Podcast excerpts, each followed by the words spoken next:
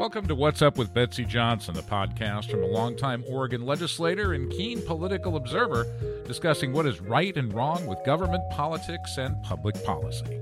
Betsy, one of the things I wanted to talk to you about, especially since you went through the, the governor's race, you had to notice this big time. There's such a polarization in this country not just Oregon, not just, you know, it, it's all over the country. There's right and there's wrong. There's left and there's right. There's me and there's you.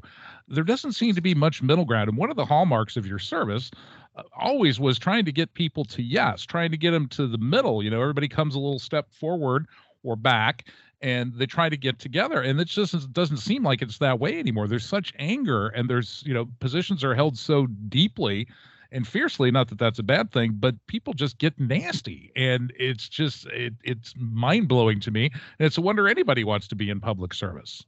I i absolutely agree with every word you said and i trace back my first awareness of the oregon legislature um, I was just leaving grade school, and my father ran as a moderate uh, Republican in Central Oregon and um, it, it, was a, it was a whole different time. It was during the halcyon days of the McCall administration. Tom McCall, uh, for people that are not from Oregon, was sort of an icon here in Oregon, um, and a, a, fascinating character.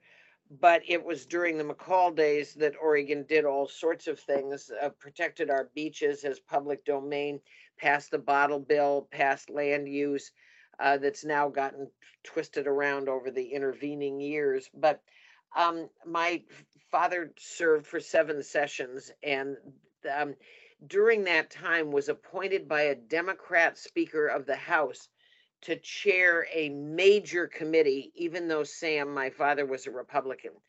And Speaker Lang appointed him because of Sam's expertise and business sense and business experience and um, that would never happen now to have a Democrat appoint a Republican to a significant committee. Um, my father would tell me, and I witnessed it when I'd go down to the legislature with him, that they would have principal debates on the floor of the House and the Senate. And then they'd all go down to this nasty old bar called the Marion Motor Hotel that has since burned down and they'd sit down there and they'd have a couple of drinks and they knew each other they trusted each other a handshake was a deal uh, you could disagree with somebody without wanting to grind them into paste and the attitude now is that if you and i disagree it's not enough that we just disagree i have to eviscerate your position uh, you know, talk bad about your mother. The the list just goes on and on, um, and it has gotten so vitriolic and so poisonous. And then we wonder why it's difficult to find good people to serve. Plus, the degree of public scrutiny is, I think, over the top.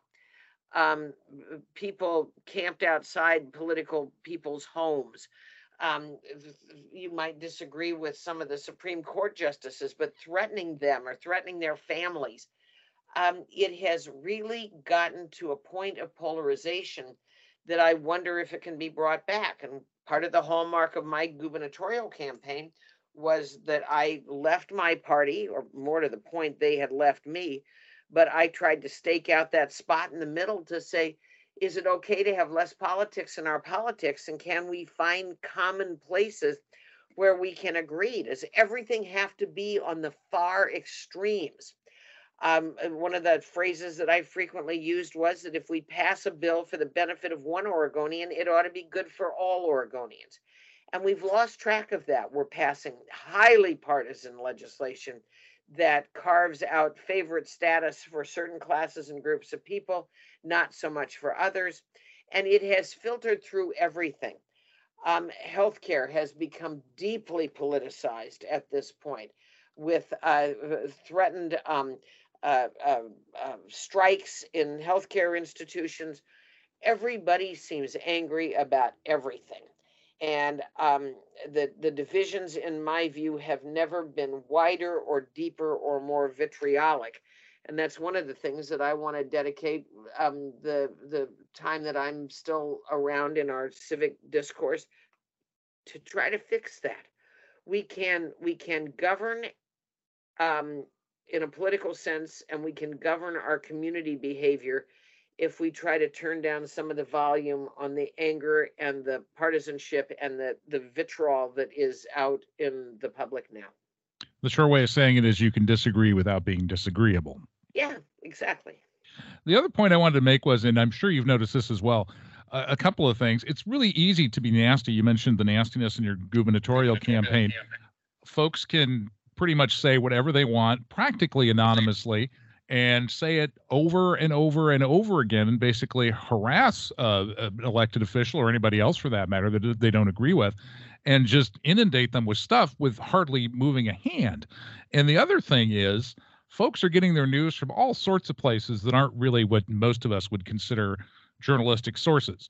You see something on the internet, therefore it must be true. So there's a lot of misinformation. There's a lot of people who are utterly misinformed about how things work and it just it's a recipe for disaster i think.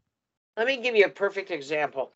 We had a community event to try to garner signatures to get me on the ballot. It was at the columbia county fairgrounds. There were i'm going to guess throughout the day probably 600 people there. Um, we had a band and we had food and conversation and and um, there was a lot of, of goodwill and i was very gratified that people i'd served for the previous two decades came out to support me. Somebody, a guy I never saw, showed up in a shirt with a Confederate flag on it. Um, I don't, I don't, I, I, I, turn my back on racism of any kind. I, uh, that is an anathema to me. But I never saw the guy, and the way that the the report was written by the TV people that were reporting it was, uh, you know, Johnson has racists at rally. Um, Eh, there's no place for racism. There never was in my campaign. There hasn't been in my life. And, um, eh, but the way that it was written up was that somehow this was a, a gathering of racists. And I reject that in its totality.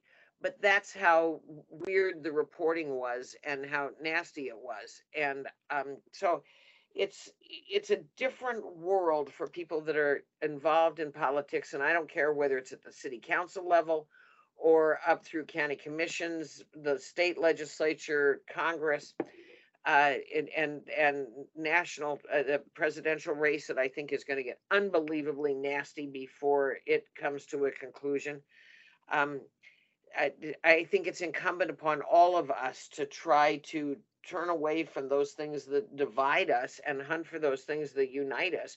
We all want a, a, better United States. We have different ways of getting there, but it doesn't mean that you're 100% wrong, I'm 100% right, or vice versa. Well, the other part is, you know, everything's getting so complicated and so electronic. And so everybody's got technology going on and that makes it more difficult for a number of reasons. Number one it makes it you're able to just lie in bed for instance and say bad stuff.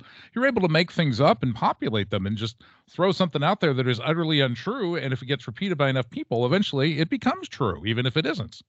Yeah absolutely. And and it's funny how things are seen in these silos because one of the most aggressive advocates for my election she cut ads for me. I consider her a dear friend. I'm going to a party for her this afternoon. Was Senator Margaret Carter, African American woman, former head of the Oregon Democrat Party. She was just awarded an honorary doctorate from a very prestigious uh, university here in Oregon, and there's a little party for her this afternoon. And I'm going to go. Um, did the press report on that? Margaret and I are dear, dear friends. Um, you know, just what you said, you can pick out the bad stuff or the perceived bad stuff. You can amplify it into, if you say it enough times, it's true, and choose to ignore uh, uh, other aspects. I, I, I'm disappointed that the press is where the press is now, and not feeling an obligation. You're an old press guy, and you've even said it during some of our shows together that you made an effort to talk to both sides of a political issue to see what the thinking was on the the the two adversarial sides. Um, I don't see that happening as much anymore as it used to, where there was real, honest to God reporting and reporting of facts, not reporting of opinion. Yeah, and I remember one time at a radio station I was working with, uh, somebody called up and complained about uh, Rush Limbaugh saying something, and or I or actually here, here's what it was. It wasn't Rush. It was uh, me doing a story about the budget, and I had a Democrat talking about the budget because he was appointed by the president, who at the time was President Clinton, I think. Um, and they were mad at me because I didn't have the Republican response. I said there is no response. It's the I'm sorry, the guy's a Democrat, but just because he's a Democrat doesn't mean he can't talk about the budget in a nonpartisan way because it was a nonpartisan office. And I said, Isn't it enough that we have three hours of Republican programming around this and you're mad at me because I didn't put another side into that budget story? Come on. Yeah, Seriously.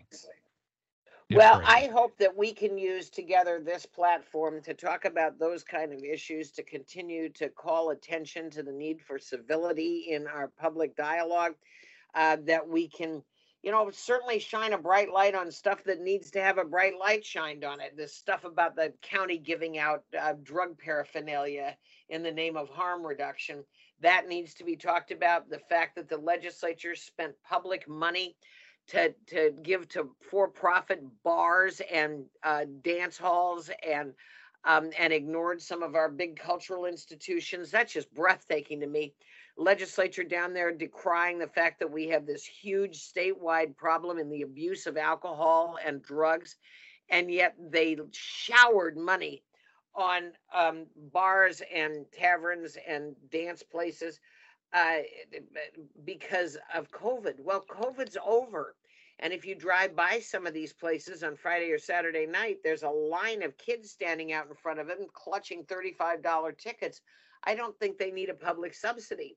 But when it comes time to subsidize some of our flagship cultural institutions, the, the Oregon Shakespeare Festival, the Art Museum, um, even little local theater groups that are not for profits, uh, the legislature ignored them and gave for profit enterprises uh, money. It's stunning to me that they would do that particularly when I believe one of the principal players on the House side to be a, a staunch advocate for uh, alcohol abstinence and recovery.